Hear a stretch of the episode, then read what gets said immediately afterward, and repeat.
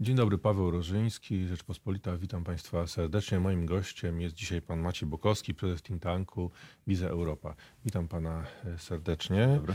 E, Jak Pan ocenia e, 2020 rok gospodarczo? Jakie tu mamy perspektywy?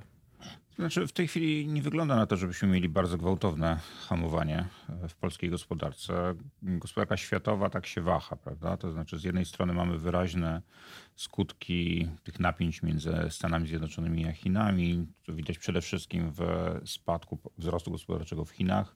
E, Widać to w spadku dynamiki handlu zagranicznego, światowego. E, No i w szczególności w Europie no, przelewa się to poprzez naszą bramę do gospodarki światowej, czyli gospodarkę niemiecką z dużym spowolnieniem w obszarze przemysłu. E, No co siłą rzeczy oddziałuje także na gospodarkę polską, która jest w całym tym systemie. E, Więc, e, no, więc wzrost gospodarczy będzie wolniejszy no, i w skali świata i w skali europejskiej. Na ile możemy oszacować ten wzrost? E, No, to są różne szacunki. No, No właśnie, jak nawet dwa, słyszałem nawet 2,5 tak, i do między, 4. Między tak. 2,5 a 4, tak, więc Czyli to się się- na 3. Mhm.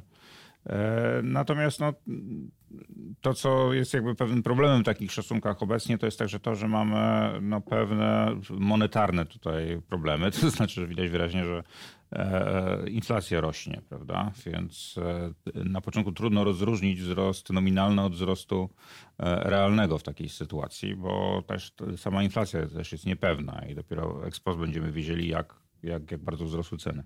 Mhm, O inflacji za chwilę mm, porozmawiamy, ale jeśli chodzi o te czynniki, które wpływają na, na wzrost gospodarczy, to co będzie przemawiało za, jego, za tym szybszym wzrostem, a co będzie ciągnęło w dół?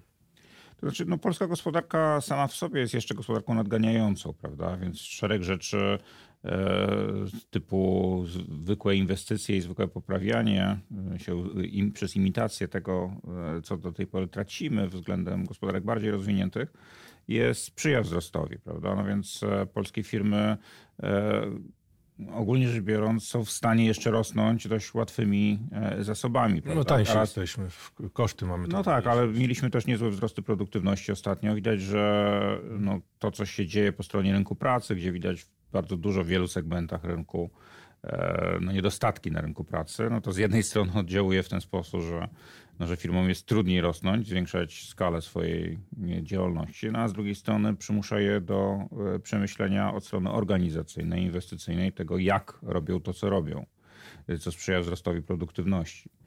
E, Więc e, to, co działa negatywnie, no to jest nawet cykliczne mm, spowolnienie po stronie inwestycji publicznych, prawda? To znaczy jest pewien cykl e, wydatków. No pik już osiągnęliśmy. no Tak, właśnie. pik jest już za nami, więc no to będzie spychało w dół. No ale z drugiej strony, prawda, to ponieważ polskie moce produkcyjne w sektorze ogólnie rzecz biorąc budowlanych są ograniczone, no więc jest, stoimy trochę przed takim wyborem, czy budujemy koleje, czy budujemy autostrady i drogi szybkiego ruchu, czy budownictwo mieszkaniowe, prawda? To znaczy, że na wszystko nie starcza i jeżeli e, naraz rosną inwestycje w każdym z tych e, podsektorów branży budowlanej, no to wtedy zaczynają też ceny bardzo szaleć, co widzimy. Czyli jest szansa teraz, że troszeczkę się ta Że to trochę uspokoi, tak, to się bo, uspokoi, co...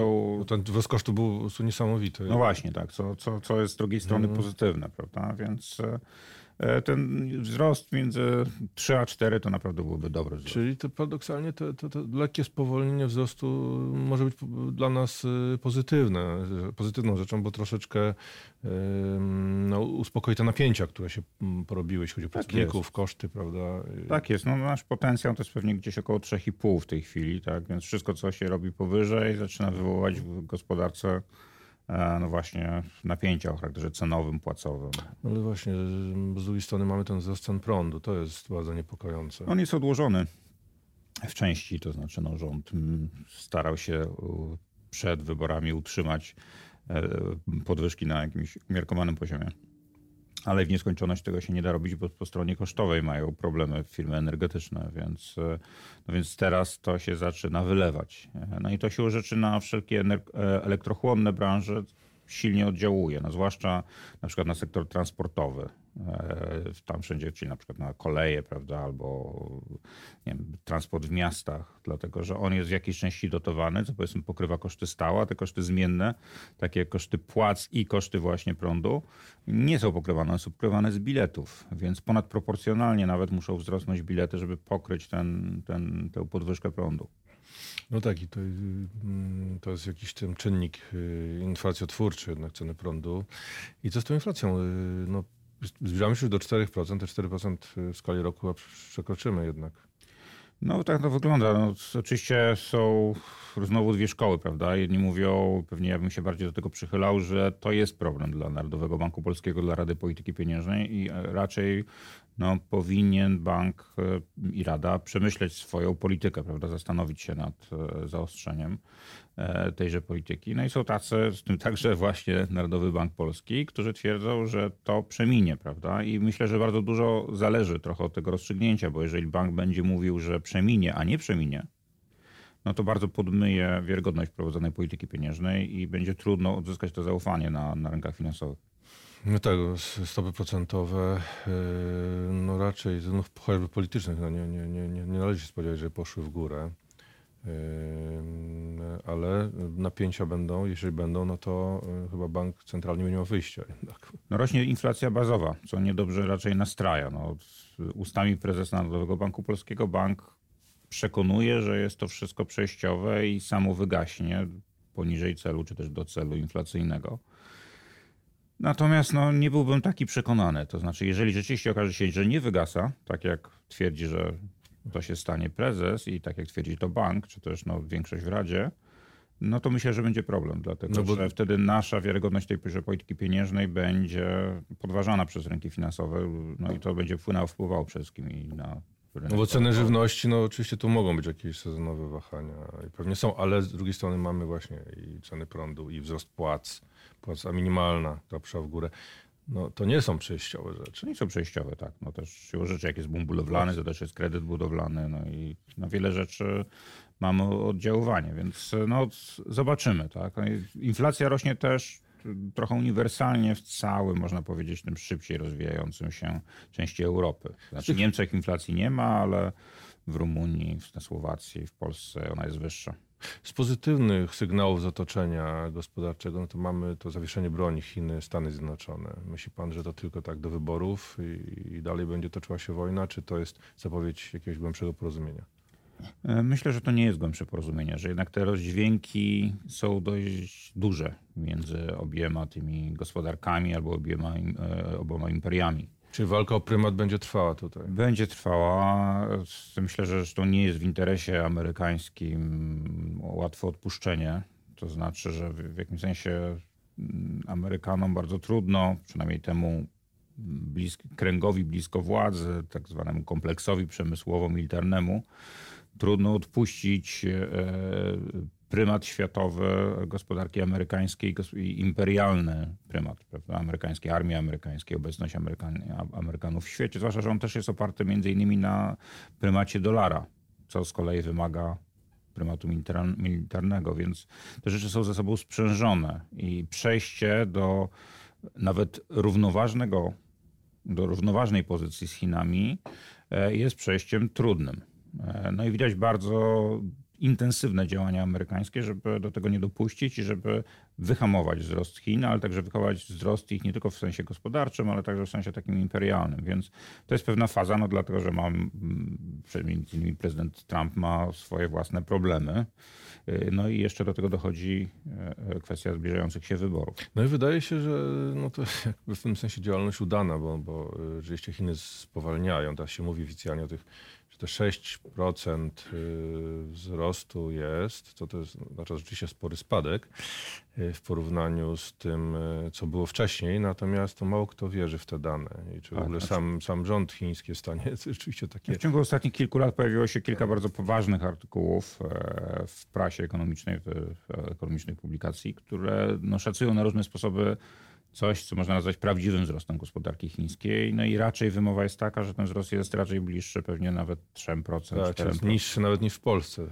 E, tak, no, to było rzeczywiście. No i to jest oczywiście trzeba powiedzieć, że gospodarka chińska ma na pewno fundamentalne pewne swoje słabości, prawda? No bo jej, jej wzrost, zwłaszcza w okresie pokryzysowym, czyli w ostatniej dekadzie, e, był bardzo oparty o takie ekstensywne sposoby, prawda? Bardzo dużo budowano Wybudowano tę całą sieć szybkich kolei na przykład.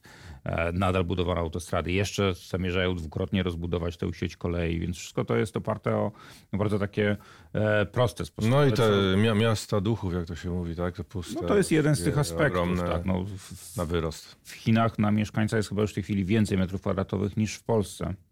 E, naprawdę bardzo dużo wyprodukowano stali i betonu, ale e, to nie jest e, recepta na doścignięcie pod względem produktywności gospodarek najwyżej rozwiniętych, bo, bo to jest pewien tylko komponent tego wzrostu. To nie znaczy, że, że Chiny że Chiny nie zdają sobie z tego sprawy, prawda? No jest ten plan Chiny 2025, które no ma jakby odwrócić te sposoby, ale plan planem, a realia, na przykład interesy znowu chińskiego, tego powiedzmy tej grupy trzymającej władzy chińskiej, która jest silnie przerośnięta z tym właśnie tradycyjnym biznesem, który się rozwinął w ciągu ostatnich 30 lat, E, e, no są inne, prawda? No tam raczej chodzi o to, żeby dalej budować te koleje, e, bo, no bo po prostu takie firmy istnieją, one są najsilniejsze i najbliższe także aparatowi partyjnemu, więc to wszystko powoduje, że gospodarka chińska nie ma łatwego sposobu na przestawienie się na, na innego rodzaju wzrost. To oczywiście w pewnym momencie się wydarzy, ale będzie to proces na pewno